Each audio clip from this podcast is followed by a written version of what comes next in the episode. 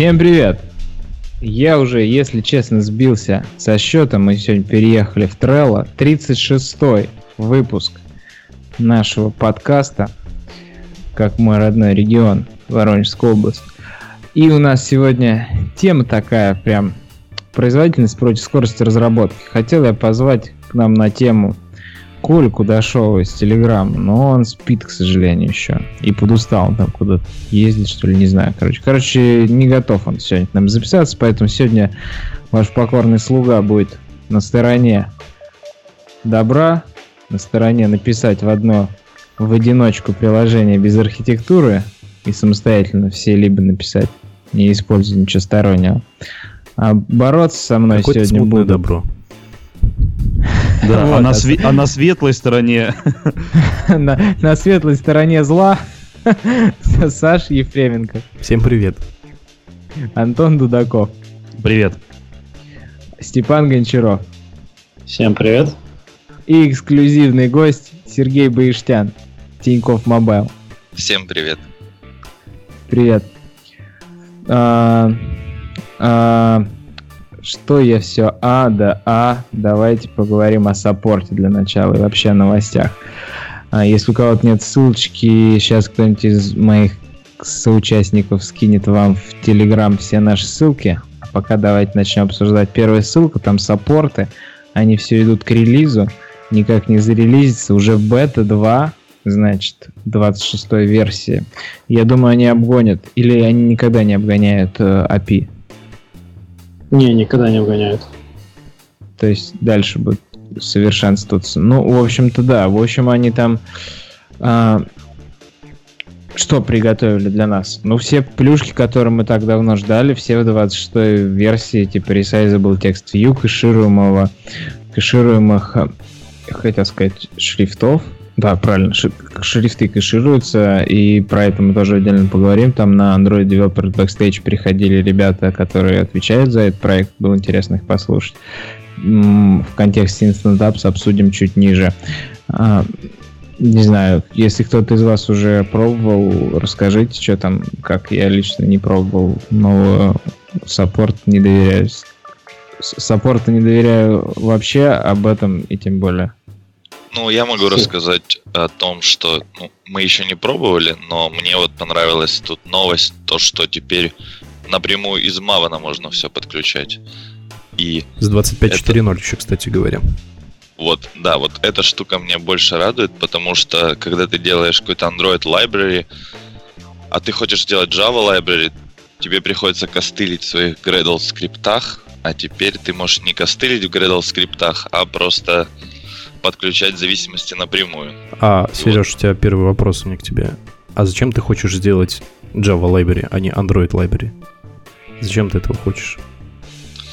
Потому что, ну, на самом деле у нас э, были проблемы с тем, что если много модулей, то некорректно прокидывались зависимости от билд-варианта в нижний. Но это сейчас в новом, э, как бы в новой версии Android плагина вроде фиксят, и там тоже есть об этом отдельная новость. Но вот у нас была проблема с тем, что, типа, как собрать две разные версии корректно, если ты хочешь и дебаг релиз одновременно делать. А если ты делаешь Java Library, то это просто как бы Java Library. И а она- зачем ты хочешь дебаг и релиз Java Library? Я не хочу дебаг релиз, я хочу, чтобы просто корректно можно было в одном месте указать и сказать, ну, типа, вот я хочу, чтобы у меня всегда собиралось вот так. Так, а в И- чем не так по умолчанию? Ну, ты добавляешь dependency. Ну вот, я... Не, у нас именно эта штука внутри проекта, это не артефактовская была dependency. Вот. И у нас есть процесс миграции, но это, блин, наверное, зашел издалека, что типа у нас есть часто процесс миграции из модульного внутри проекта в артефакты, например, и ты, допустим, не использовал прогуард, ничего не использовал, у тебя не было там разделения на, на debug релиз, ты там закостылил э, в build Gradle, что сейчас у тебя всегда будет, допустим, дебаг. А потом пришел человек, другой из команды, и начал это выносить куда-то в артефакт. И вот он вынес не так, и у нас там какой-нибудь дебаг попадает на прод, И, в общем, просто А, ну Java Library... По, по рукам надо бить, если у вас дебаг на прод попадает. Тут, наверное, проблема не ааров больше все-таки. Ну да. Типа просто фишка в том, что зачем тебе Android Library, если ты не используешь все ее фичи? Но не нужно использовать все фичи, как минимум подключить Android STD Lib, допустим, для того, чтобы сделать какие-то прослойки. А во-вторых, э, не обязательно использовать все фичи, да, и, например, положить хотя бы в манифест нужную инфу, например, о том, что у тебя есть какой-то процесс, второй новый процесс, которым, которым стартует сервис, допустим, уже как минимум стоит, стоит того. Вот. Ну это да. Но еще как вариант Java Lib все-таки быстрее собирается. Если у тебя действительно Android Lib, но там нет никаких ресурсов, ни манифеста, ничего ты не хочешь туда добавлять, то запаковать это все в Java Lib только в путь. Но если у тебя нету никаких ресурсов, и там только эрки и build config, у тебя никакой разницы в, в том, насколько быстро собирается эта библиотека, и, и просто не будет, потому что это тот же самый архив. Ну ок, архив в архиве. Ну, может быть. Но в целом, судя по моему опыту, все-таки джарки в любом случае быстрее, чем арки собираются с проектом. Покажи мне свой бенчмарк. Окей. Давайте дальше, говоря о скорости, перейдем к тому, что к заголовку такой провокационному, прям дерзкому, 9 июня 2017 года выпущен на Android Developers Blog. Погоди, Делаем погоди. ин- Мы Что, про что, суппорт еще не все сказали. Ну, самое главное там, э, может, и, конечно, и выделили, но ну, то, что text view автосайз, это мы сказали же? Да. Это же самое веселое. Fonts сказали. Ребят, у кого там на заднем фоне шум? Сделайте мьют. Да, и Там же- Compatibility Fund. Ну, Там да. поправили э, э, Abbar Layout, то, что было, что у него инерция не срабатывала до конца. Ну, то есть, когда мы список прокручиваем, он не скрывался. И это наконец-то поправили. Этой баги уже больше года. Ее поправили наконец-то вот в последних в этих суппортах. До какого года? Три года ей уже. Ну, Как да, минимум. да. Ну, короче, когда AppBar layout был выпущен, эта бага была сразу, прям вот с первого релиза. И все хотели, все там приш- приходилось костылить, как-то самим обходить это все, самим ее доворачивать. Или вообще не использовать AppBar layout для таких целей. Вот, и это наконец-то поправили. Все в бете. Все в бете, ждем релиза. Угу. Крутяк. Хорошая Это, информация. это прям болело. Когда-то. Да, согласен, согласен. Ну вот, а у кого-то болело, что не было капчи для Android, и появился Android API, который позволяет э, рекапча, который оказывается гугловый. Я сроду не знал, что это гугловый кусок. И что ее теперь можно использовать, и она включена в SafetyNet набор безопасности для Android. Поэтому капчу мы теперь сможем встраивать куда захотим. А я, кстати, капчу только у контакта видел. Больше никогда вот ни разу в приложениях не видел капчу.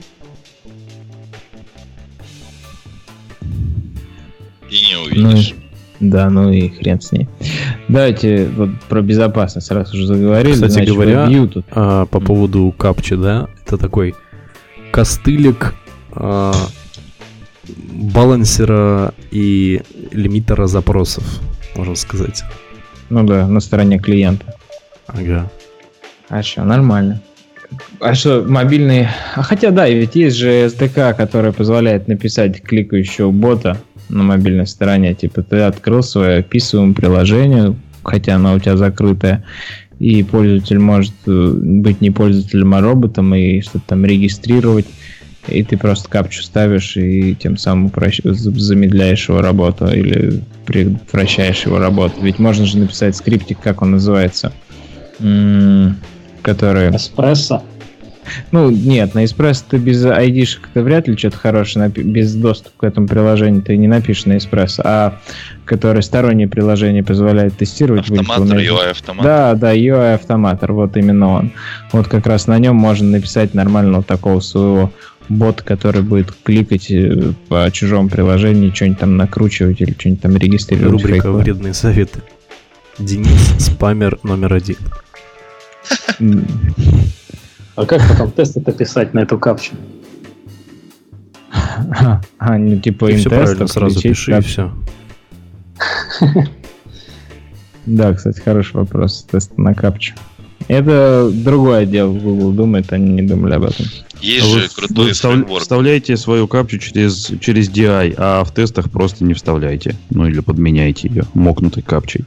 Есть крутой фреймворк, который по пиксельно картинку сравнивает. Делаешь Пацаны. скрин экрана с капчей, а потом проверяешь, что... Сейчас мы насоветуем. Да, вот давайте пойдем по темам. Да, главный совет, не используйте эту капчу. Она, это вам не надо.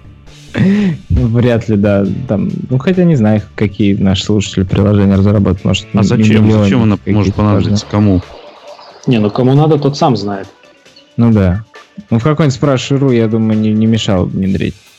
То есть приложение, которое я разрабатывал когда-то в своей жизни.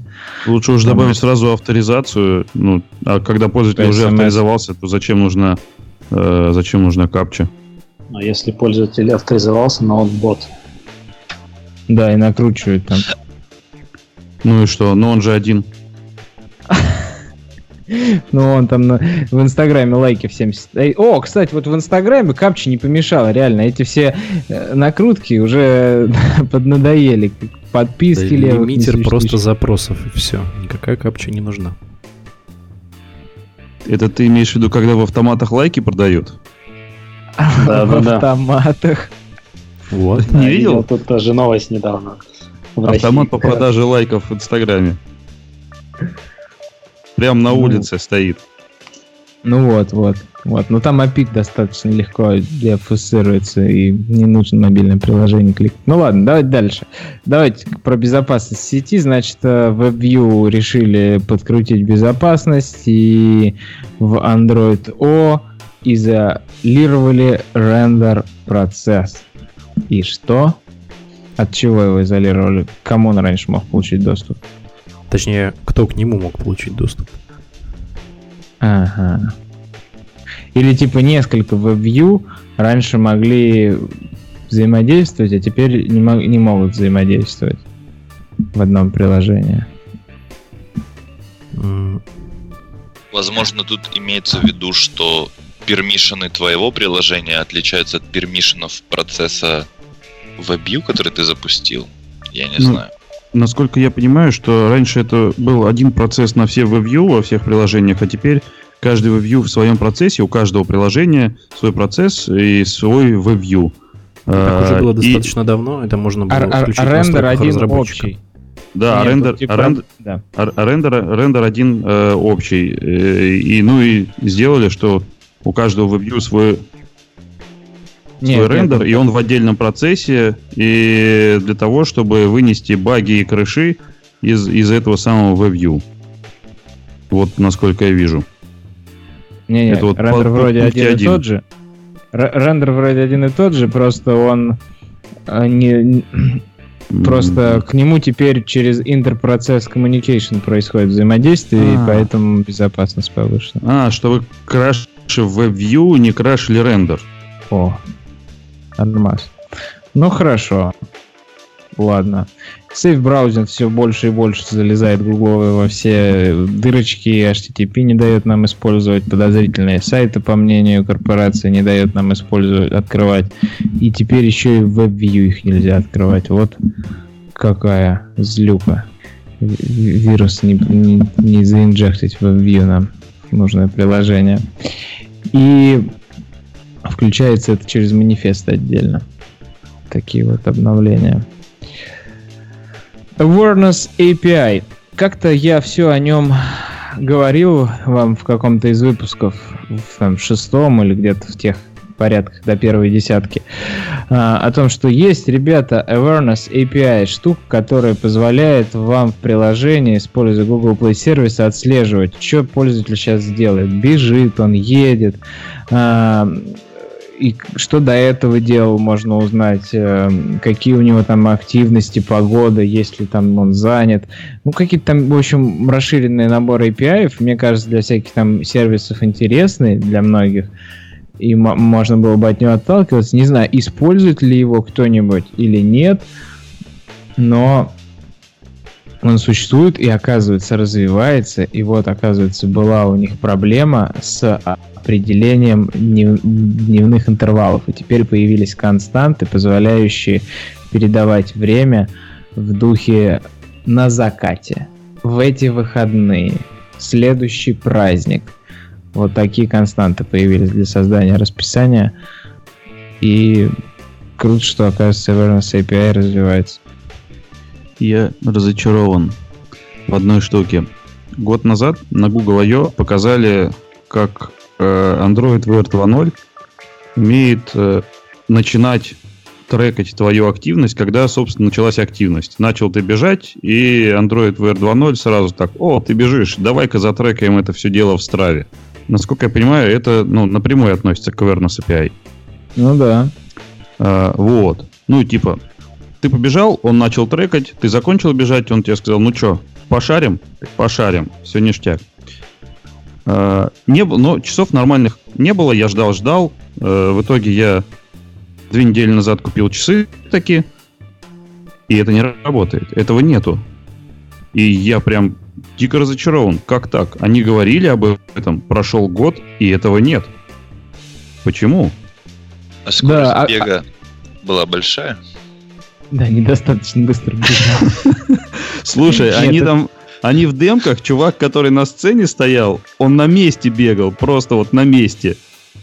Может, это включается где-то. Я не видел тоже настройки такой. Э, у меня Motorola обновился наконец-то на uh-huh. второй Android. И, и не пробовал еще гантельку поднимать. Помнишь, там была тоже в рекламе, когда да, они да, да, представили год назад гантельку вот. поднимаешь, он трекает типа больше физической активности в трекалку. Я еще думал, зачем для этого новую операционную систему делать? Это же части Google Fit всего лишь. Ну, в общем, Непонятно. да. Нет, нет такого. У тебя тоже на гантельку не срабатывает. Я, прости, не поднимал гантельку еще в часах ни разу. Вот. Так, да. Это было такое лирическое отступление с моей болью. Да, ну и про бесполезный продукт, которым никто не пользуется, продолжим тему.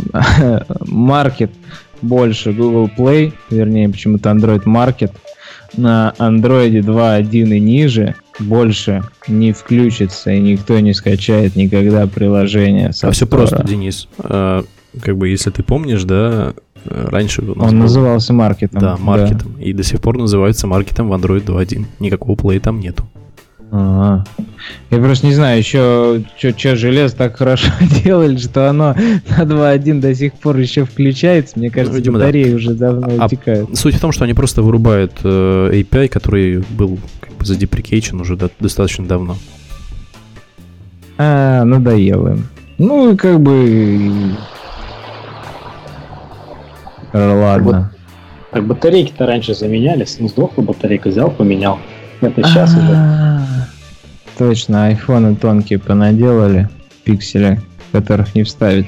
Да, правда, батарейки тогда менялись, была такая история, и можно, наверное, да, оживить старый смартфон. Вообще, мне всегда грустно, что вот у меня лежит там, допустим, iPod Touch четвертого поколения, но с ним уже даже то, что он делал, уже не сделал, даже уже музыку не послушать. Все сервисы задеприкейчены, все задеприкейчено, а офлайнового, там безоблачного, безаккаунтного в нем очень мало, и поэтому все просто включаешь, он такой, ой, а я устарел и выключается. Нету вот такого, как ты пластинку проигрыватель достал, патефон дома, в розетку воткнул или что там, как не знаю, и он заиграл пластинку. Такое уже с современной техникой, которая устарел там на 10 лет, не проканает в большинстве а, своем. А, а помните, есть же миф такой, что процессоры делают специально там с алгоритмом устаревания, что работает, работает, и все хуже, и хуже, и хуже. Так Apple пошла другим путем, получается, софтверным путем, что мы просто выпускаем, выпускаем обновления и даем пользователям обновляться. Там, без проблем вообще. Обновляйте сколько хотите. Ну, почти. Ну, сильно, сильно лучше, чем Android. А Androид, получается, не дает года, обновляться. Да? А? 4 года, по-моему, LTS, поддержка у Apple. Ну, Ой, я не знаю. Ну, там, типа, у Google 2 года, а у Apple то ли 5, то ли 4 года. То есть, если ты купил 4, 4 года назад, то у тебя все равно обновится до последнего. Ну, это, это, это даже смешно, когда мы говорим про поддержку у Google. Ну, на Nexus, да, а на всем остальном ну да, нет, конечно. Да, не, ну, ну а все остальное ты купил и не обновляешься никогда. И у тебя нет такой... Такого... Вообще, вендор имеет обязательство делать обновление. Так что есть обновления, просто они происходят достаточно с большой задержкой. Ну, им же плевать. Ну, и ну, секьюрные ну, они если, если, если это не топовый девайс, но вендору уж плевать. По На самом части. деле, да. Так что, вообще... ну, купил не топовый девайс, ну и все, и он у тебя никогда не устареет. Ну, по крайней мере, из, как минимум из-за софтверного хака не устареет. А с Apple не так. С Apple ты, ты пойдешь и обновишь, и Apple тебя будет пушить и пушить, получи обновление, получи обновление, и бэджик у тебя будет висеть на иконочке, что сходи обновись, сходи обновись обязательно. Для того, чтобы у тебя все перестало работать, ты пошел купил новый девайс. Да, это правда. Но, кстати говоря, про обновление, это история ты хорошая сказал, так и есть. Еще мне интересно, вот помните же, недавно был WannaCry, вирус, который вымогатель, который все XP-шки и там даже семерки Windows накрыл необновленные.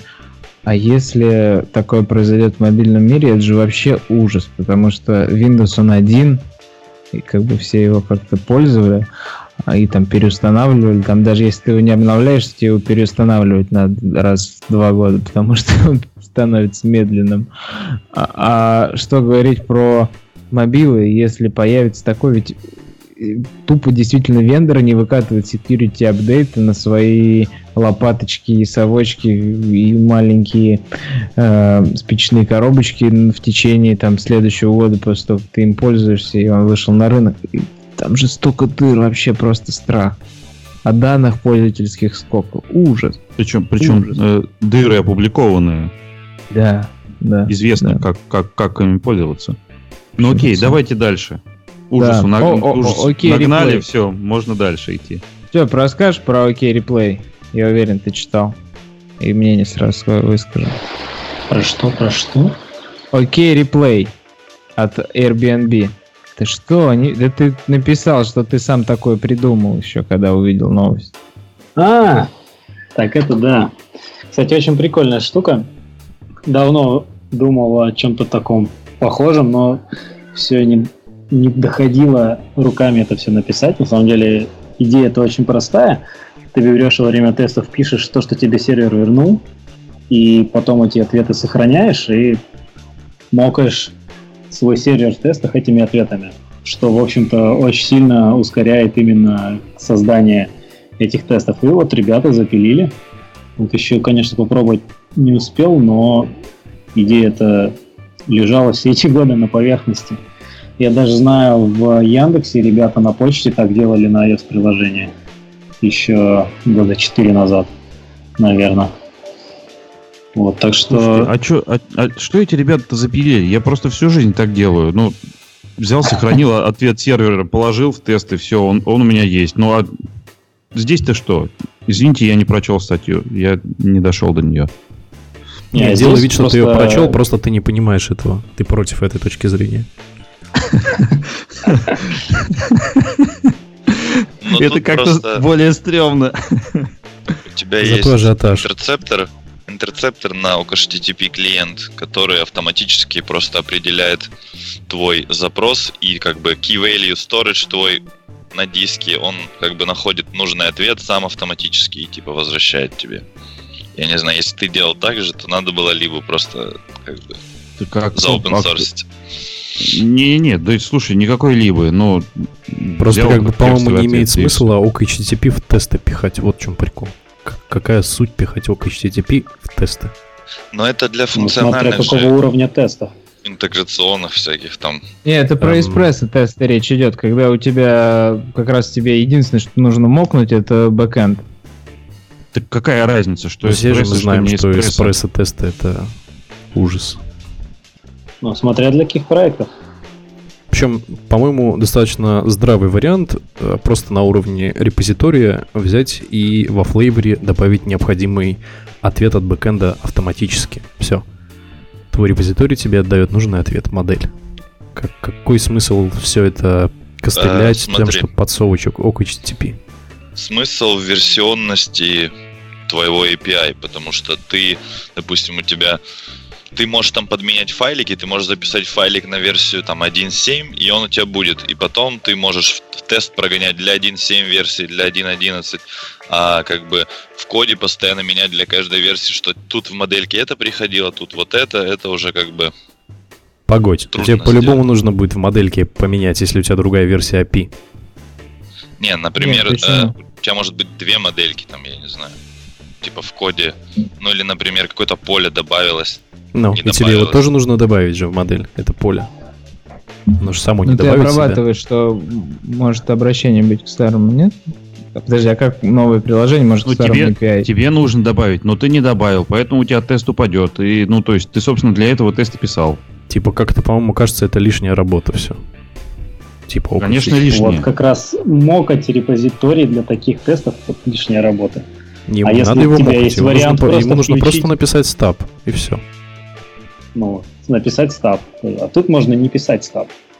Да нет, одно дело, когда у тебя 5 методов API, 10 методов API, все хорошо. А когда у тебя полтос этих методов, да еще с разными параметрами, разные респонсы, то а, а тебя два в проекте, а может быть и один, то знай, а тест... Ну, погоди, хочется Денис. Ну, блин, но тебе в любом случае нужно тестировать. Я Ну, за ты же- рекордер, ты- я же не борюсь с ним. Сейчас я за эту идею, мне она нравится. Я только не пойму одного, как они записывают, объясните мне, как они пишут у вас это во время запущенного теста, а потом как извлечь это, откуда извлечь в конце концов. По-моему, кстати, ну там ты в application контексте указываешь, ну даешь как бы свой контекст с доступом на запись. По-моему, они просто в приватную директорию пишут. Я не помню, что у вас А в какой момент они пишут? Ну вот, кстати, Степан сказал, что во время теста, мне кажется, на запись можно включить во время работы приложения, а на чтение только в тесте. Ну, Может, я не так понял, когда читал. Типа просто в application говоришь, у тебя есть мод, там read to write, и интерцептор к HTTP клиенту, и он там работает у тебя на дебаге. И типа, если ты дебаг сборку собрал, то он внутри просто каждый запрос будет обрабатывать еще и писать. Библиотечный лог такой нехилый. Ну, поменялся у тебя протокол взаимодействия. Поменял ты его на UDP. Ну и все, и до свидания. Как-то как это все нестойкий подход, по-моему. Подход Он еще такой. не стойкий, э, в моем понимании, он не стойкий, потому что э, ну ты записал, ты записал, на записал ответов вот вообще на все подряд, а ты вообще ты тестируешь что?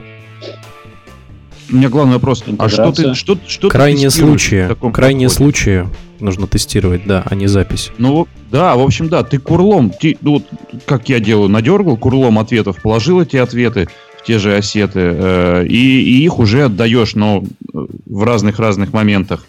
А, а здесь ты тестируешь что? Ну, что у тебя запустилось приложение, и хорошие ответы у тебя обработало? А что, тоже неплохой регрессионный тест. Но это как бы, по-моему, кажется, что не решается вопросом библиотеки такой вот, тем более, который завязан на OKHTTP. Но он, э, он хороший, может быть, регрессионный тест, но он является одним из десяти. Там вот по, по каждому этому API. Да не, ну тебе ничего не мешает. Ты взял, записал хороший тест, зашел в этот YAML файл, в котором написано, какие О. хедеры, рекордер, ты О, еще ты залез в богомерзкий YAML файл. О, Да, подождите, ну, вы я, мол, богомерзкий. великолепен, ну, вы- ты? Тихо, спокойствие. Вы, вы на него посмотрите, он отлично выглядит. Там написано request, двоеточие, метод такой-то, get, URL такой-то, хедеры перечислены, response такой. Читается на ура, модифицируется на ура. И вы можете накопировать себе этих респонсов и в них понавставлять э, ошибочный э, response там с неправильными параметрами, смотреть, что вы обрабатываете их правильно. также Рекорды можешь сделать работают. ты со стабами, Денис. Со стабами Да я- репозитория. Так Нет, прикол в том, что ты можешь написать стаб репозитория, а можешь не писать. Не, стаб репозиторий ты не можешь написать с ошибкой с- серверного респонса. Ну как это не могу я не напис- написать его с ошибкой серверного респонса? Integer тебе HTTP код response в поле. Что, не вариант, нет? Репозиторий. У тебя какие-то очень странные репозитории, по-моему. Вот я могу сказать, что у меня был такой кейс, что у нас есть форма подачи заявки в приложении, там, там, допустим, ну, 5 полей. И был баг, который э, при коррек- некорректном заполнении формы, то там ты не можешь зарегистрироваться. И это очень важно. И вот как вы думаете, я фиксил этот баг? Мог ли я написать автотест на это, который будет просто поля мне заполнять, и вот мой исправленный код. То есть руками не зап... как бы не вариант было заполнять все эти пять полей и страдать каждый раз. Но я страдал, страдал. И вот с такой штукой, допустим, такие вещи, вот такие экраны, намного проще протестировать. Там загнать это в эспрессо. Потому что я позаполнял 5 полей, там плюс, еще с регекспом, там номер, имейл, нельзя ввести просто там по, по символу или что-то еще такое. По рукам И надо мне- бить за email с регэкспом. Ну, ну там как бы надо же А валидировать, что проблема? пользователь отправляет. Э, Кстати, Степ, вот по поводу ты говоришь того, что странный репозиторий. Я сейчас говорю про HTTP репозиторий. Не про репозиторий в вашем понимании MVP. Вообще, в принципе, HTTP репозиторий. Прослойка. А, типа контур сделать свой такой. Да. И Ну, это не со- так. совсем не странный репозиторий, это просто э, прослойка между HTTP стеком, который тебе возвращает все данные. HTTP код response, вот это вот все. И ты на основе него уже реагируешь бади в том числе и смотришь, что в нем находится. Вот я слышал, что ребята из Juno так делают, они прям на устройстве, на эмуляторе поднимают на локал хосте свой сервак и как бы мокают его там даже. RxNet используют.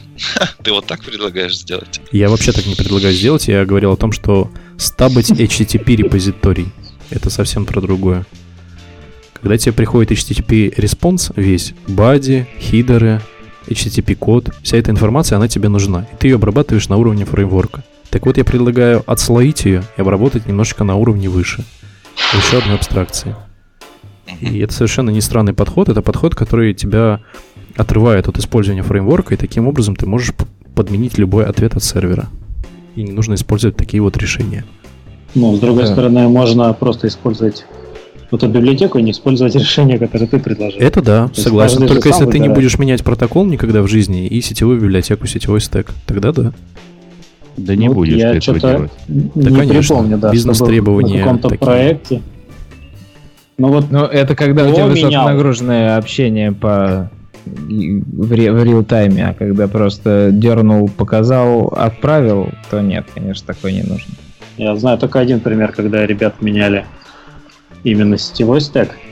Но я думаю, для остальных 99,9% проектов это абсолютно никогда не пригодится. А я не спорю, я говорю о том, что есть подход, кроме такого, еще и альтернативный.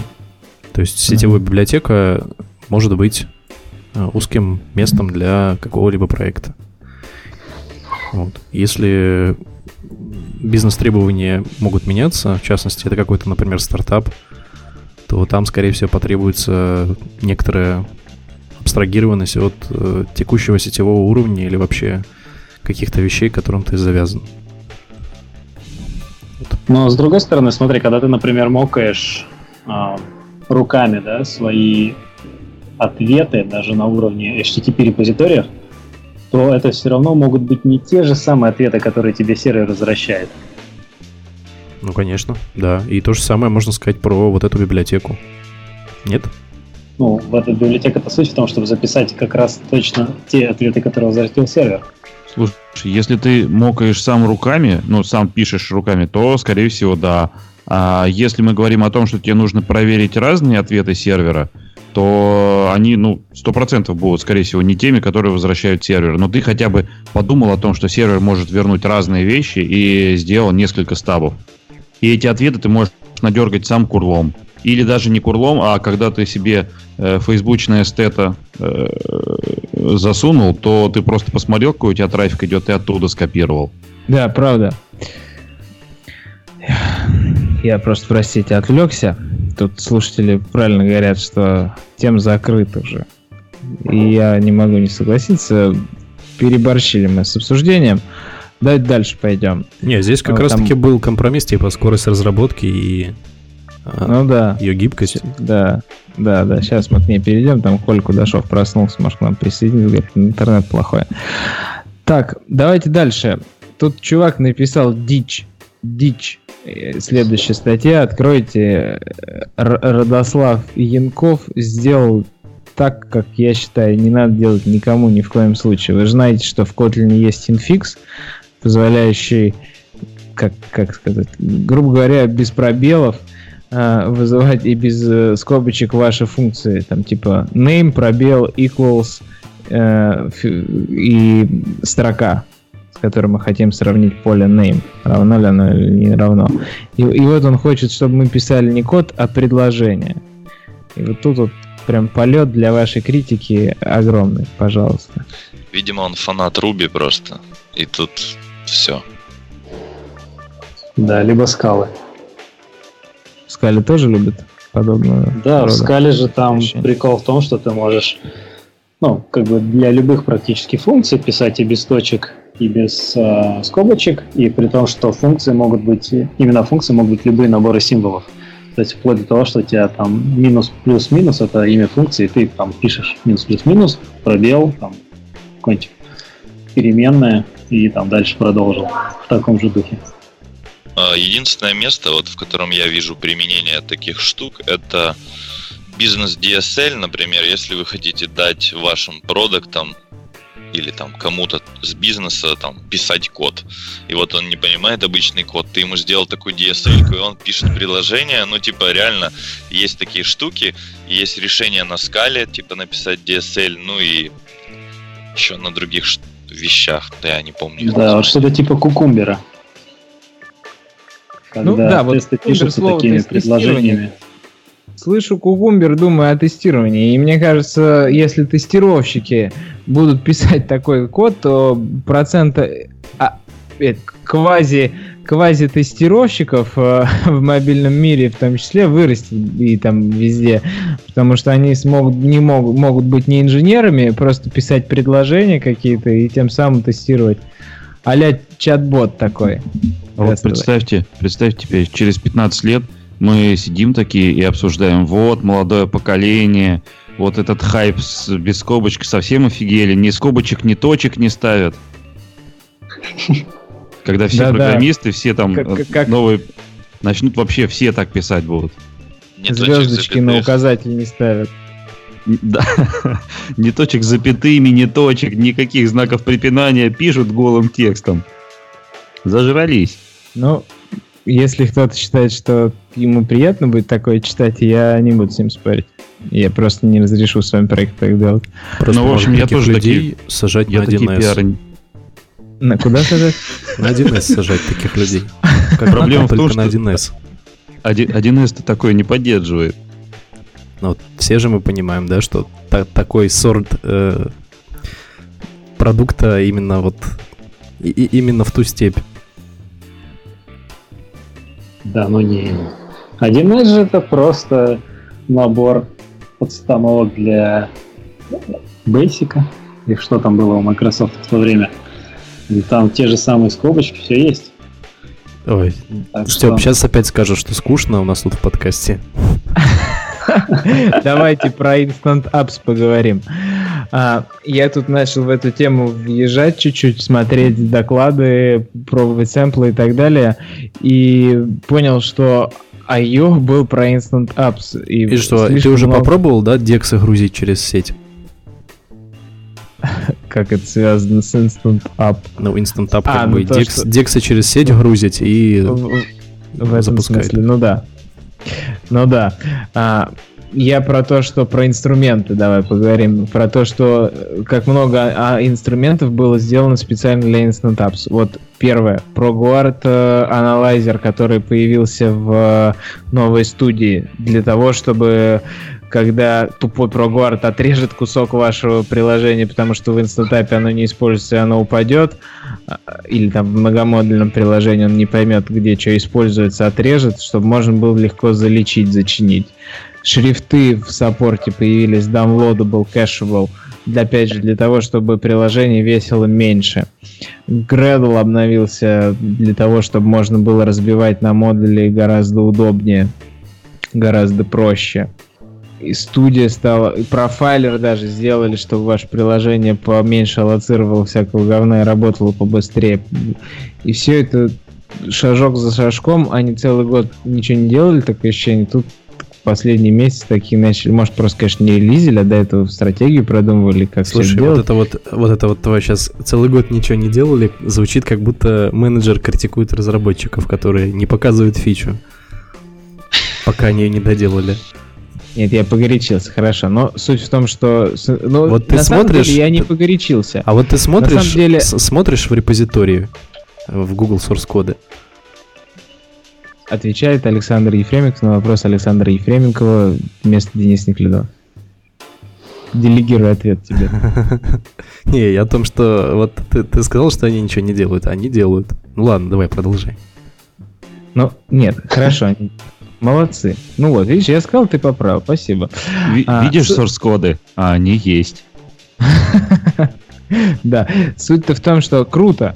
Я рад, что столько инструментов сделано и для этого. И давайте уж пофантазируем, подискутируем, ваши, куда дальше инстантапы уйдут, будет ли за ним будущее и легко ли разбивать на многомодульное приложение.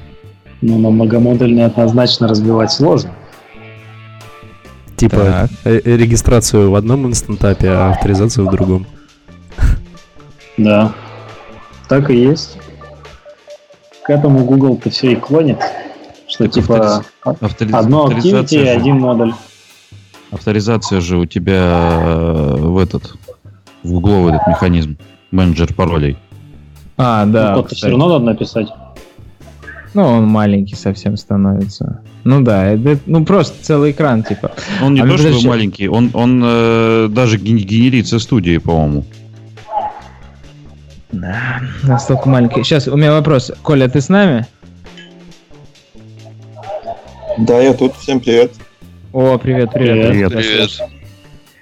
А ты будешь инстантап делать? Ну или смотрел в эту сторону? Какое твое мнение про инстантапы? Не, вообще ничего не смотрел. Ну, как бы считаю, что в плане Telegram это не особо применимо. Ну да. Хотя, Да, зачем телеграмму и стендапы, э, если, если есть боты? Если он сам как инстантапа. Или- ну, а слушай, так бы можно было бы какой-нибудь канальчик в инстантап запихнуть, или, или бота конкретного, какой-то конкретный чат. ну, без авторизации, если была бы не авторизованная зона, то тогда можно было бы, да, просто же нельзя читать каналы без э, авторизации. Все инстантапы это про то, что когда кусок твоего сервиса открыт для публичного доступа без аккаунта, и ты можешь передать ссылку на именно этот пост или там видео, и оно откроется в твоем приложении нативно. Ну, у нас есть сейчас определенные части типа Instant View, ну, при просмотру веб-страниц, и недавно появился у нас Телеграф, где можно смотреть круглые видео отдельно, которые в канале публиковали. О, о. Не, а так было бы неплохо почитать какой-нибудь канальчик без, без авторизации, чисто в инстантапе. Там какой-нибудь Your Ex-Girlfriend. Все же это видели. Да, да. Да, да.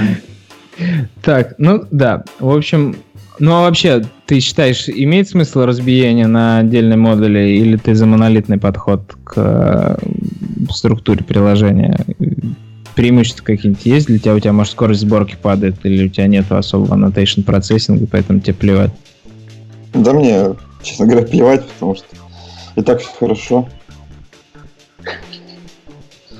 А остальным, кто об- обмазался по полной annotation процессингом, остается только завидовать. Потому что у нас со Степой капт собирает ну, невероятно долго порой при одном маленьком изменении, потому что и дата-биндинги, и автопарселбл, и, и что там еще отъедает времени много. Ну, в Dagger. общем, да, Дагер тоже.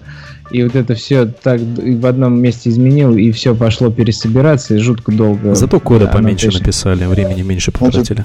Покупаешь себе Ryzen 8 ядер, собираешь 16 потоков. Ну да, да, как вариант. Не, ну у меня на Все MacBook... решается. На MacBook у меня за пару минут собирается приложение, так что не сильно мне критично. Ну, с нуля, если. А если что-то поменял, то там, ну, моментально практически. Ну вот это да, с, нуля, раз- с нуля джавная часть или это с учетом компиляции сишного кода? С учетом сишного кода. М, Неплохо. круто. Но на самом деле все проблемы даже с annotation процессингом решаются разбиением на более мелкие модули сейчас.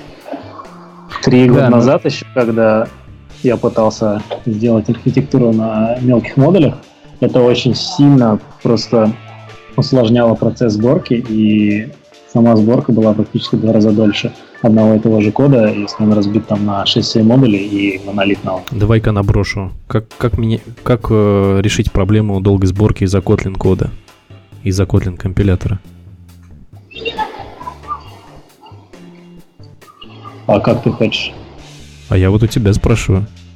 Но Kotlin компилятор собирает там буквально, ну, может, на пару процентов дольше по времени, чем если бы ты компилил тот же код Java компилятором.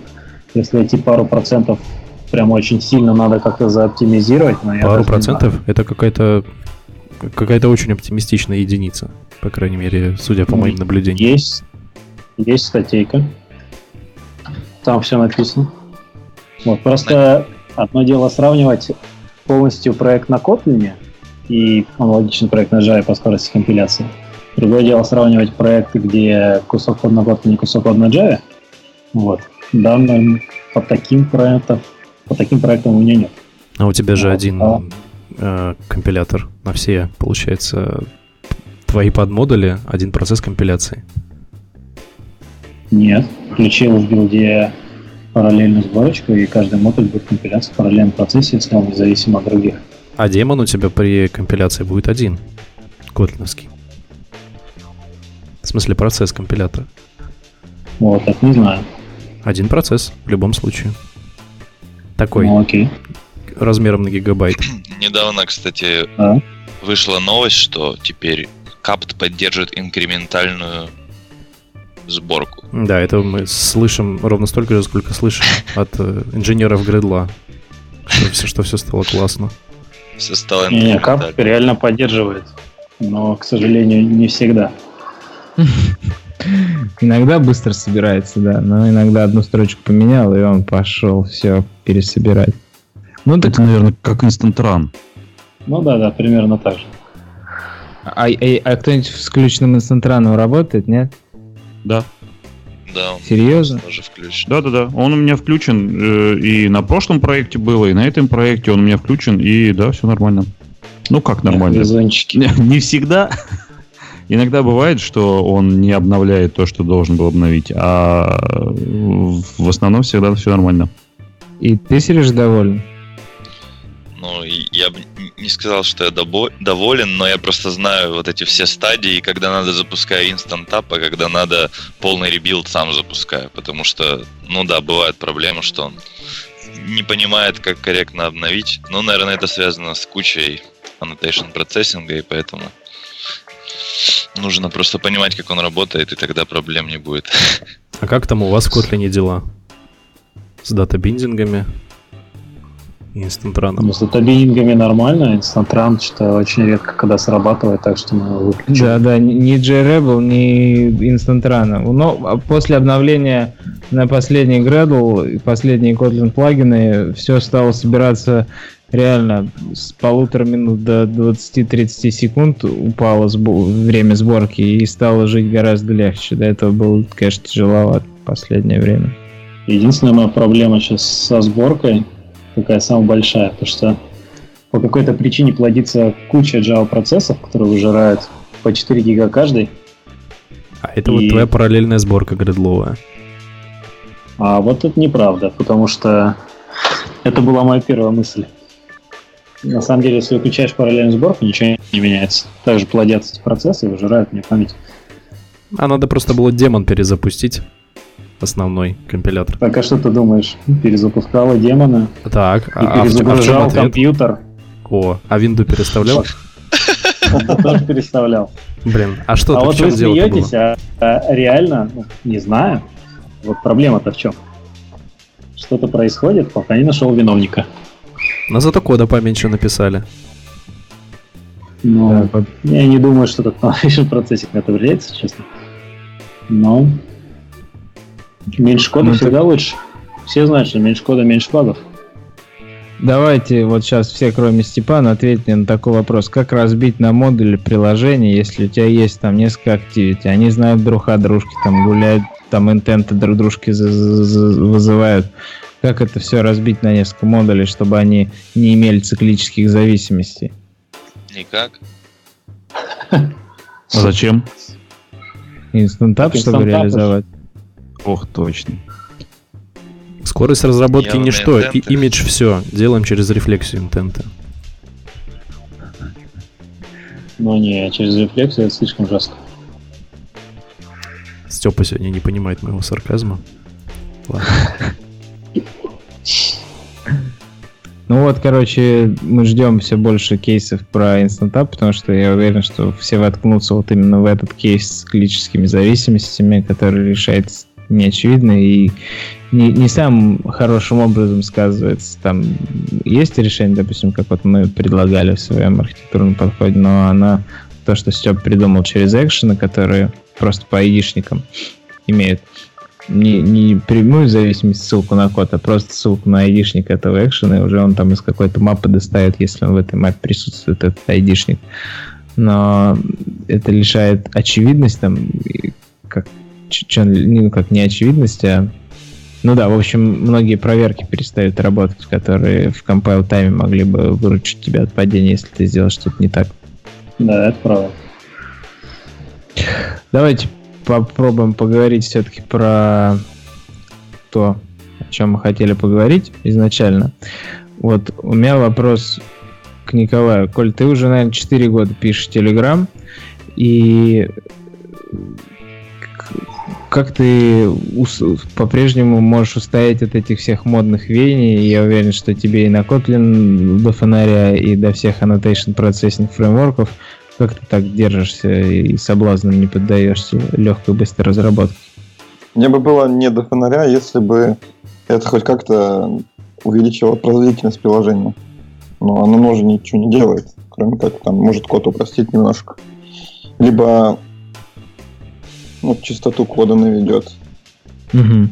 А если тебе придет бизнес и скажет, пишем сайт-проект, там, типа, ну, предположим, такой теоретически там, ну, неважно, да вот звонки появились, сделаем отдельный клиент звонков, который надо написать, там, не используя существующую базу.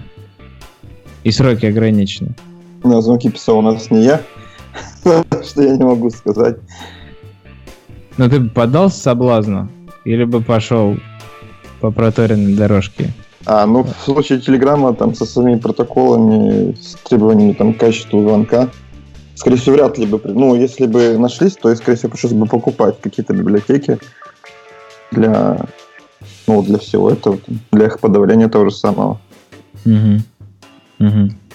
То есть, ну, либо изучать самому и писать с нуля. Ну, потому что, когда изучали вопрос звонков, то из бесплатных был, по-моему, только WebRTC, но качество в него, например, хуже, чем в Facebook Messenger по звуку и так далее. Ну да. А вот вопрос к Яндекс Такси теперь. Саш, а как думаешь, реально было бы Яндекс Такси приложение для таксистов написать в одного? Но вообще в нашем постсоветском пространстве есть много таких э, попыток написать э, одно в, в одно лицо целое приложение, которое там обсчитывает кучу всех вещей в момент поездки, но как-то как-то н- не очень у них получается, судя по тому выходу, что мы видим на вообще самом рынке такси. Вот. Потому что проект достаточно сложный с точки зрения там каких-то хотя бы арифметик, связанных с локацией, связанных с зонами поездки, связанных там со всякими тарифными особенностями. Вот это вот все, конечно, в одно лицо такой проект э, такси написать кому-то сложно. То есть, если сделать совершенно не гибким проект и там просто использовать какие-то вещи общего уровня, там и зоны не использовать, и тарифы там не менять, да, то вот это вот все превращается в какой-то архаичный клиент, который ориентирован на, того, на то, чтобы просто быть, а не то, чтобы помогать и таксистам, и э, пользователям такси использовать какой-то гибкий подход к там, обсчету цен, например. То есть у нас mm-hmm. там большая часть вещей э, должна все-таки иметь некоторый подход и к производительности в том числе, поэтому использование большого количества своих решений, оно накладывает в любом случае, в любом проекте определенные ограничения. Вот. Так а что... вот у меня к Сереже, к Сереже вопрос. Сереж, у вас же тоже достаточно много в Тинькофф э, для юрлиц э, бизнес-логики в приложении. Вы стараетесь, что один человек ответственен за одну зону, или все люди в команде знают о всем приложении в целом? Это, кстати, как раз одна из задач, которую мы решаем, потому что нужно как бы тратить меньше времени на ревью, например, но чтобы люди были в курсе всего. И когда нас было четверо, то это получалось сделать. Сейчас у нас одно время было 9, сейчас осталось 7, потому что двое человек оделись в другое приложение. И мы сейчас, да, пришли к тому, что у нас есть модуль, и есть владелец модуля, который является первым ревьюером, а если он сам пишет код, то он другого человека ставит первым ревьюером. Ну и, понятно, лид в конце там что-то может посмотреть, когда мержит. Вот примерно так мы делаем. А вот, кстати, типа подход о том, что все знают о проекте все, он вот до определенного масштаба возможен. То есть, если ты начинаешь расширяться в команде, то ну, да, да. эта проблема уже не решится тем, что все могут знать все, потому что тупо 24 часа в сутках и запомнить все, и еще решать свои задачи, это достаточно тяжело, по-моему. Супермены у нас не все, да. и каждый должен быть узкоответственный. Ну, мы сейчас... Коля, как... Я, сейчас еще небольшая ремарка. Мы сейчас идем к тому, что у нас есть такая таблица, в которой ну, мы только тестируем этот подход, что, допустим, у нас есть спринт, и явно видно в спринте, кто какой фичей занимался. И можно просмотреть, типа, по времени, если какой-то человек давно не занимался какой-то фичей, то нужно его туда вкинуть, для того, чтобы он как бы посмотрел, как она изменилась за эти там 2-3 спринта, там, чтобы он сделал какую-то доработку и тому подобное. И когда этот человек начинает разбираться, то как бы и старый код немного подрефакторивается, потому что становится понятно, что мы написали не там, очевидно, не понятно для остальных. Ну и как бы сама скорость выпуска фич не сильно падает, потому что main функционал мы как бы пилим теми людьми, которые изначально ответственны за этот модуль. То есть, то есть у вас есть э, помодульное общее владение кодом? Да. Ну, вообще, да, всегда есть большой соблазн сказать, я хорошо знаю вот эту часть, и я буду за нее ответственен, а ты занимайся второй частью, и типа не лезь ко мне, я не лезу к тебе. Но это действительно возможно, приводит в некоторых случаях, в большинстве таких ли, личных случаев, там, типа, ну, в смысле, зависящих не от процесса, а именно просто от человека, от того, что приводит к деградации, что человек не смотрит, а, не развивается, смотря на другое, и еще не чувствует ответственность, потому что знает, что никто к нему лезть не будет в его модуль, никто никогда не посмотрит, и, и не учится, и ошибки еще за ним никто не исправит, никогда ему не укажет. Нет, Денис, это лечится тем, что совсем просто... крайний случай. Это Если... лечится просто тем, что нужно человека окунуть в новую фичу. Все. Вот, да, я и говорю, что как раз-таки вот в, в, нов, в новой фичу расшаренность еще с каким-то разработчиком, или просто вот эти вот перемены из фичи в другую фичу бросания тоже хорошо. Но ведь так невозможно. Вот тут мне вопрос Сейчас я переведу к Степе. Степ, а ты как считаешь? Мне кажется, если мы разрабатываем какое-то гигантское приложение типа Uber, то там невозможно просто перетасовывать 40 человек, чтобы все были знакомы со всеми фичами. Ну, вообще, да, тут я соглашусь. Наверное, конкретно идеальной ситуации такой невозможно, но вот подход из Тинькова мне нравится. Что, да, в любом случае надо, чтобы люди знали о других частях приложения хотя бы немного. Мы вот, например, в BandLab старались ну, в маленькой команде действительно ревьюить э, все всеми, да, чтобы все были в курсе.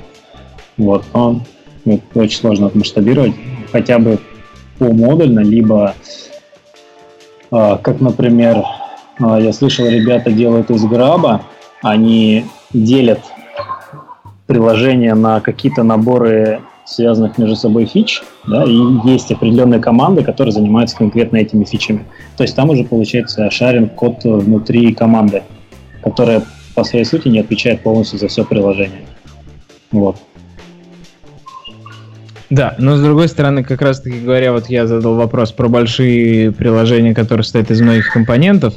А, мы же, когда с бэкэндом работаем, мы же не ревьюем код бэкэнда, а по сути это просто отдельный модуль, у которого есть свой API, к которому мы обращаемся. Так и приложение можно разбить на такие модули, которые общаются по интерфейсам и не должны знать о внутренней реализации друг друга. Мне как раз, да. как раз кажется, звонки же у вас таким образом, Коль, в Телеграме реализованы, что вы работаете друг с дружкой и практически не пересекаетесь. Да, звонки у нас с отдельным модулем тоже.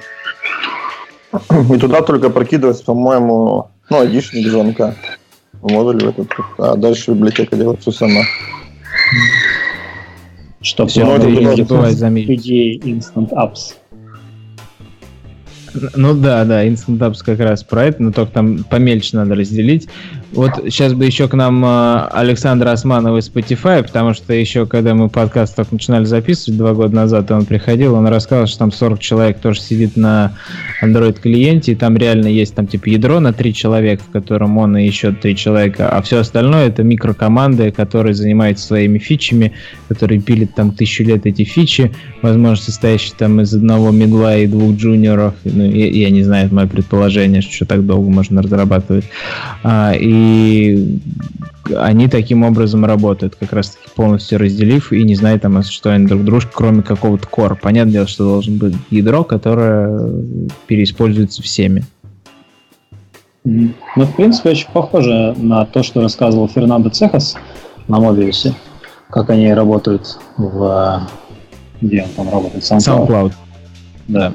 Вот, что у них действительно есть core команда, есть э, отдельная команда, которая занимается архитектурой общего всего приложения, и команда, которая ответственна за какие-то отдельные модули, отдельные фичи.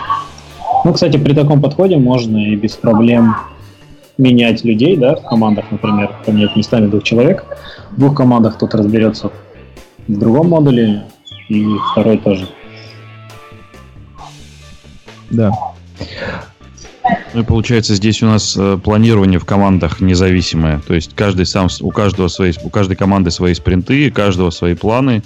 И тут получается, что одна команда может э, запрашивать фичи в другую. Да, да, так и происходит обычно с Core Team, потому что она обслуживает, грубо говоря, все остальные команды. А ты вот, ну да, Денис, самых крутых ребят как раз в Core Team забирают. Так, что а, знаю. Я вот тут на твою, на, на твою фразу наеду. Ты сказал, типа, типа, два медла, один джуниор или что-то там такое. Сидят и долго да, пилят. Так долго, что они так долго фичи пилят? Что да. так долго фичи пилят? А что это? Грейд у нас нынче измеряется скоростью разработки? Типа, чем, числе. Чем, чем опытнее, тем быстрее пилишь? Вообще, да. А что, ты так не согласен, что ли? Ого. Ну, не только быстрее, но и качественнее. Ну, давай поспорим ну, там, на Там же тему. просто совокупность факторов все-таки. Нет? Ну, тебе банально объем опыта и знаний. Если ты опытный и знаешь, понятное дело, что это не линейно, и чем больше ты знаешь, тем не быстрее ты в два раза пишешь. И это все согласен с тобой, но я считаю, что если ты опытный, ты знаешь, что тебе использовать, что там подключить, где там обратиться, как реализовать оптимальнее сразу. Тебе не надо бродить по интернетам, ты знаком с проектом, и за счет этого ты быстрее ориентируешься, поэтому Это ты все однозначно классно. быстрее разрабатываешь. Да. Все, Разве я нет? с тобой полностью согласен. Просто знаешь, есть такие люди, которые поизучали фреймворки, библиотеки, подключили это все, и они вроде кажутся не джуниорами со стороны бизнеса. Ну, типа, это просто такой э, показатель не комплексный, типа скорость это значит опыт. Вот. Я говорю о том, что ну, много скорость, людей, скорость которые можно... просто изучают фреймворки, они Скор... сами скорость можно скорость можно рассматривать в узком смысле и в широком смысле. Когда мы говорим там, что быстро запилил фичу и вернул таску, вот это скорее, скорее скорость разработки в узком смысле. И тут Джун может сделать это быстрее, потому что он там не учтет все, э, все какие-то э, моменты. И этот код, он в некоторых случаях он просто ну, не будет работать, или будет работать некорректно, либо еще что-то. Я вот именно про Но сделает он быстрее. Это, Да. И это скорость разработки в узком смысле.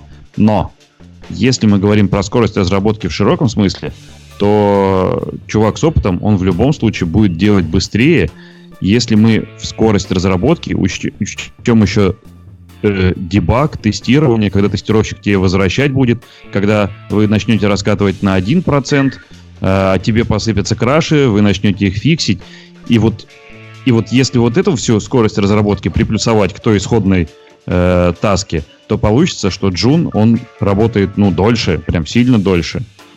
И вот это скорее скорость в широком смысле. Мне кажется, мы как-то отдалились от темы Да. разговора. Давай вернемся. Спасибо, Степ. Я как раз хотел про Telegram немножко поговорить. Мне кажется, Telegram такой пример exceptional, а- отличный от всего и не является правилом, а является подтверждением исключением. А, Потому что связан с спецификой, со сроками, с свободой какой-то от менеджерских оков, может быть, и еще с личностью, естественно, разработчика тоже и с подходом его к э, мироощущению.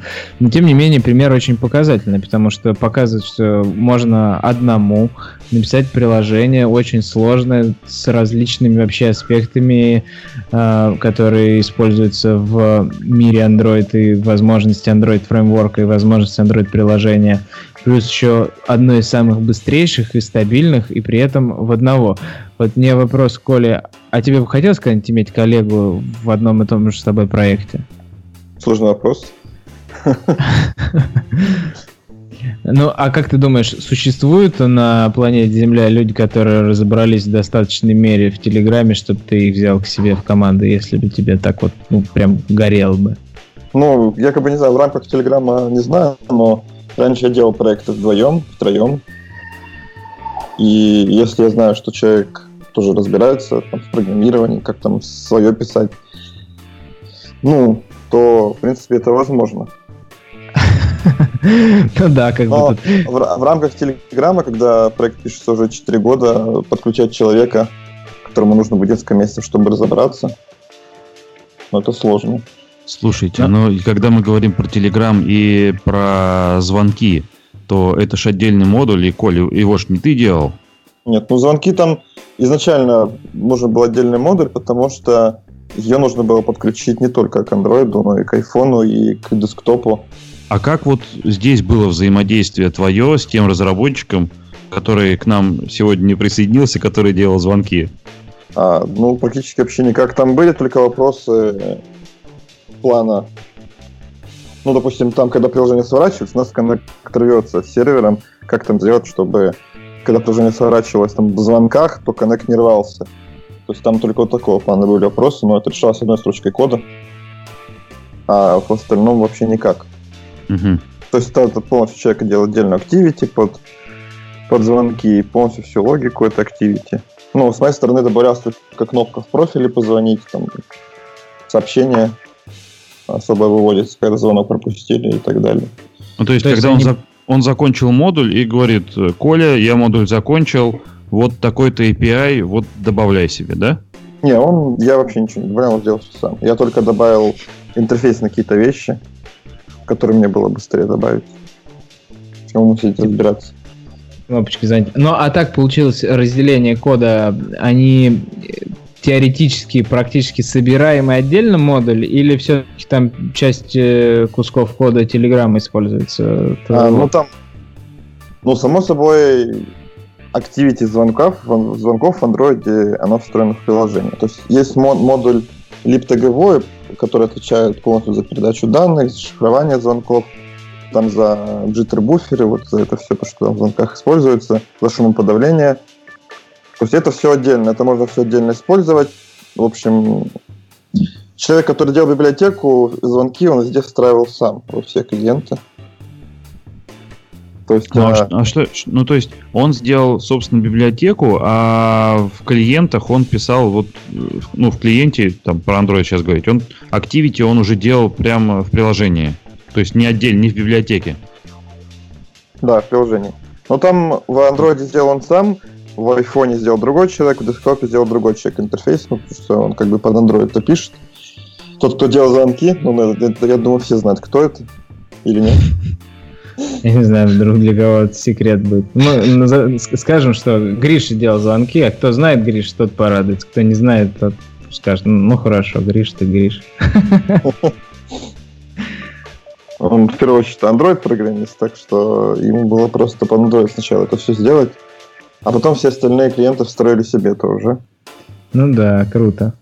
Круто. Так, хорошо. Давайте вернемся к вопросу, значит, про библиотеки. Нужно ли писать свое или использовать готовые решения? Почему ты чаще всего прибегал к самописным решениям, а не к решениям существующим, даже там в вопросах UI?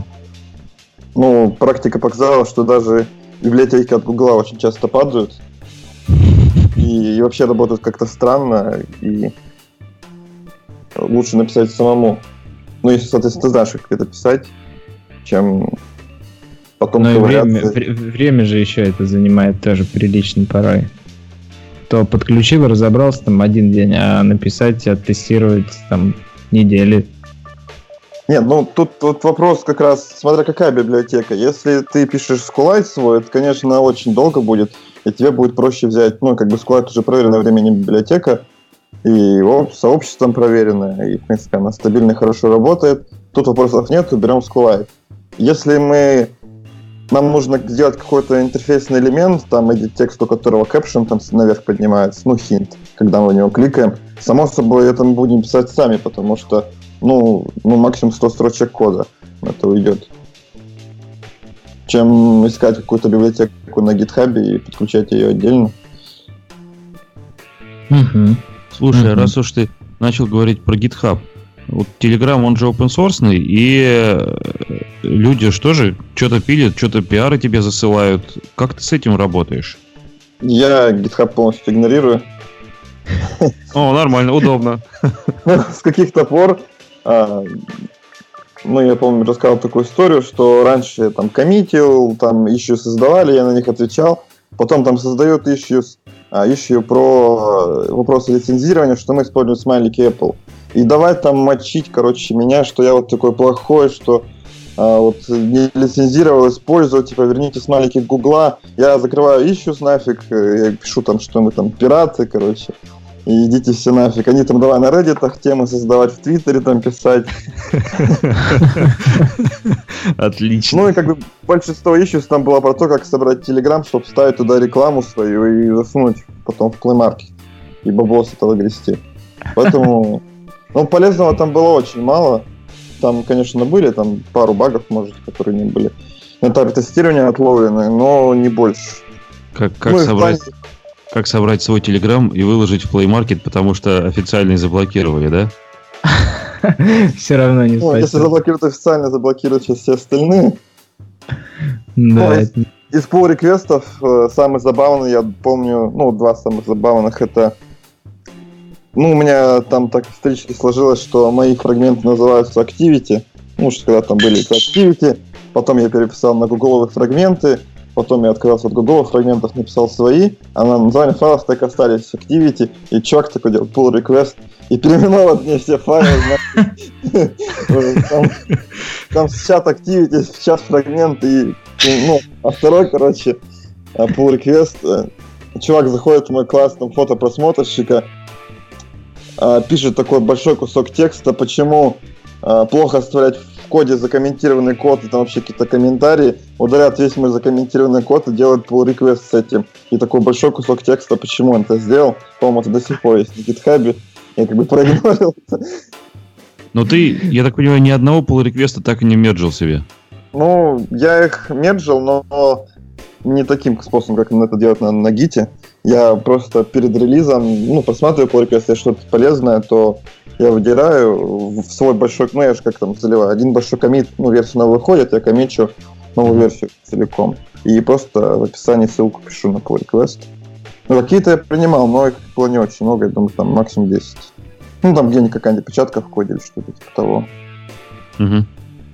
Ну, то есть у нас э, open source не такой open source, как все привыкли. То есть мы выкладываем код, ну, по крайней мере, в плане Android. В плане других клиентов я не скажу, почему-то потому что десктоп клиент, который у нас кроссплатформенный, он достаточно активно пользуется функциями GitHub там, и issues, ну, то есть комьюнити там, насколько я понимаю, участвует. Но вот про, в плане про Android и про iOS клиент я могу сказать, что, по-моему, мы этим не пользуемся. Короче, вы, вы ведете себя так же, как э, AOSP. Да, ну, если мы код выкладываем, и то выкладываем не всегда. Иногда лень, иногда говорят, пока не выкладывай. И... Слушай, а вот когда ты говоришь, там говорят, э, то есть есть руководство, есть, наверное, какое-то планирование задач, то есть какой-то набор задач на какой-то срок. Вот когда есть команда, тут понятно, взяли задачи, распределили э, там на неделю, на две, там в зависимости от спринта, и раз спринта отчитываемся. А как, когда один человек, то тут Да, как, как у тебя... ты эстимируешь таски? Да, как ты, как ты оцениваешь, э, сколько ты будешь это делать, и сколько задач у тебя войдет в следующий релиз, и вообще, когда следующий релиз? А, ну, вообще, у нас есть как бы один лидер в Телеграме, который говорит, что нам нужно сделать, какие будут следующие фичи у нас в приложении. Вот мы делаем релиз, на следующий релиз вот такие какие-то фичи, у нас делается под них API. А если это чисто клиентские фичи, то клиенты это пилят сами. И мы, в принципе, делаем. Нам говорят, когда примерно надо зарелизить, мы сидим, делаем. Но у нас два основных клиента это Android и iPhone все-таки, поэтому ну, вообще мы идем нога в ногу с этим клиентом по фичам. То есть мы друг от друга не отстаем. Ну, то есть, есть, есть э, один руководитель, все знают, кто он, да, он сказал, что мы хотим зарелизиться, ну, где-то через два месяца, и нам бы было бы очень нужно, чтобы в этот релиз вошли такие-то, такие-то фичи. И вы, ну, ну, типа, за два месяца не получится, а вот за три вполне. А Нет, там iOS, такого- а, а iOS такого говорит, никогда не было. а? Такого никогда не было, что вот нам надо сделать, а мы тут говорим, нет, мы не успеем. Нам говорят, мы делаем. Вот, в общем, и релиз там, конечно, откладывается на неделю, на две, мы сидим это пилим. Понятно. В общем, Да. все, все как у людей. Ни- никаких сверхъестественных магических синергий не происходит бессловесных. Да, ну вот сейчас э, конкретно релиз мы там делаем админку для групп, для каналов новую.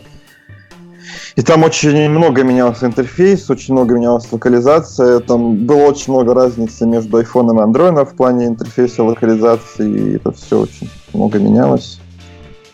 И затянулось еще на дольше, чем надо было. А процесс тестирования как организован? Есть у вас какие-то тестировщики отдельные? Ну, вот Да, Один человек пилит Telegram, и еще один человек, который тестирует то, что пилит тот один человек. Это у нас один тестер вообще. Ну, как бы сами разработчики как бы должны тестировать. Ну, это А, понятно. Ну, само а, еще, собой, а еще писать без багов. Да. А, Есть один человек, который тестирует полностью все приложения. Он, ну, конечно, он чаще тестирует iPhone, потому что время ревью у iPhone намного больше, чем там на других. Я-то могу перезалить в случае чего. Ну, он так что боль- больше времени уделяет iPhone. Потому что надо отправить, подождать еще ревью, потом он еще выйдет с багами, и потом опять ждать. Вот, потом идет Android по времени тестирования, я думаю. Просто он, э, ну, пользуемся Google Docs, пишет туда список багов, я захожу туда, помечаю определенный цветов, что поправил. Он туда заходит, смотрит, что я поправил, и перепроверяет это все. Вот в таком у нас ключе это все работает. Круто. Меня вопрос к э, Саше Ефременко. Саша, вот Сережа сказал, что они по спринтам живут, а у вас как процесс построен? Да, у нас спринты. И прям жесткие? Ну, как сказать, жесткие. Как и у всех любых других команд разработки, естественно, сроки могут ехать. Вот, это ни для кого не секрет, что э, менеджеры иногда могут э, надеяться на самый лучший исход событий, а разработчики, как люди, которые с критическим мышлением имеют нек- несколько иные сроки. Вот. У нас, да, у нас спринты. Вот.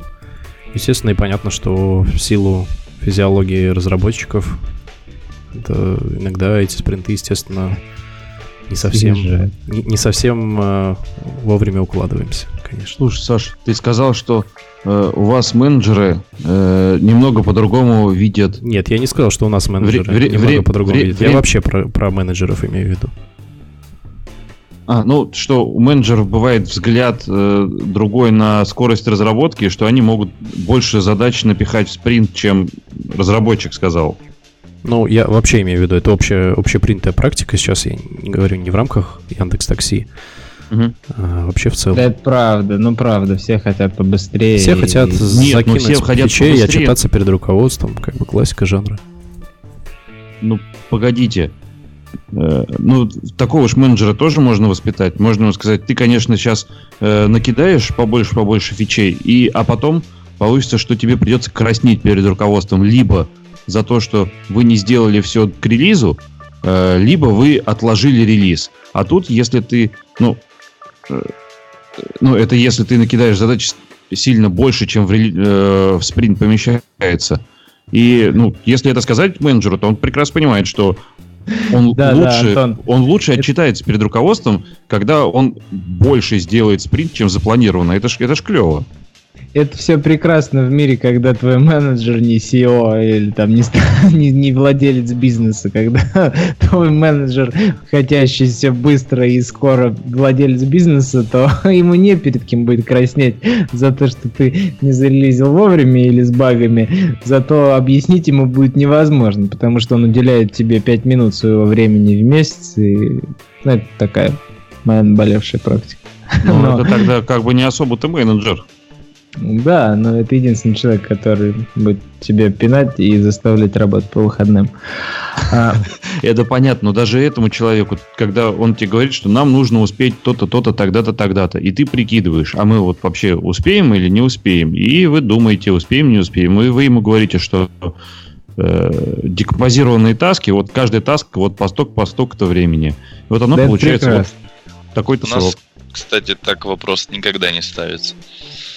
У нас нам никогда сроки не ставят вообще менеджер. Мы всегда типа вот напланировали столько и делаем как напланировали. Никто нам не скажет, что вы напланировали плохо или тому подобное. Ну, то есть нам просто говорят, что вот хотелось бы такие фичи, и мы говорим, ну вот такие фичи вы получите вот тогда.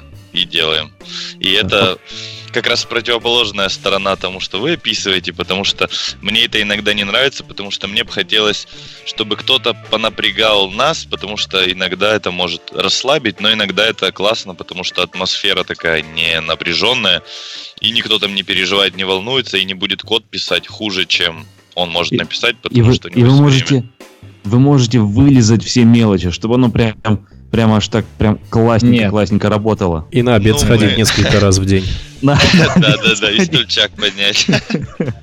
Мне кажется, что в реальной жизни, даже если у тебя есть неограниченное количество времени, все равно ты вылизывать не будешь ввиду специфики. Ну, не все люди перфекционисты. Лично я не принадлежу к числу тех, кто будет там говорить, что готово, когда только все прям идеально. Я за то, чтобы показать э, публике гораздо раньше.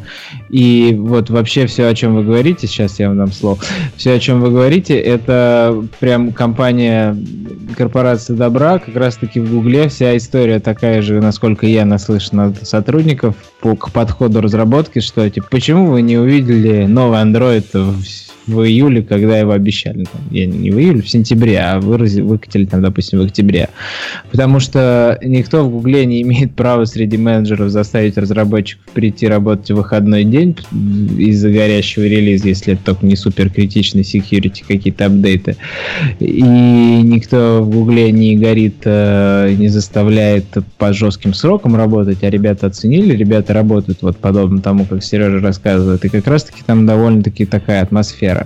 Но у этого же есть э, и вторая позитивная сторона а, о том, что да, тебя не пушат, не заставляют работать э, как жесткие дедлайны, нервничать, но при этом ты чувствуешь себя довольно вольготно, расслабляешься, но с другой стороны, если ты получаешь кайф от своей работы, ты все равно будешь работать и по выходным, и по вечерам, э, как э, у Стругацких понедельник начинается в субботу, и просто потому, что тебе по кайфу, а не из-за того, что тебя запушили, зафорсили, заставили выгорать на работе, а ты с удовольствием не выгораешь, а с удовольствием работаешь больше, чем среднестатистический разработчик.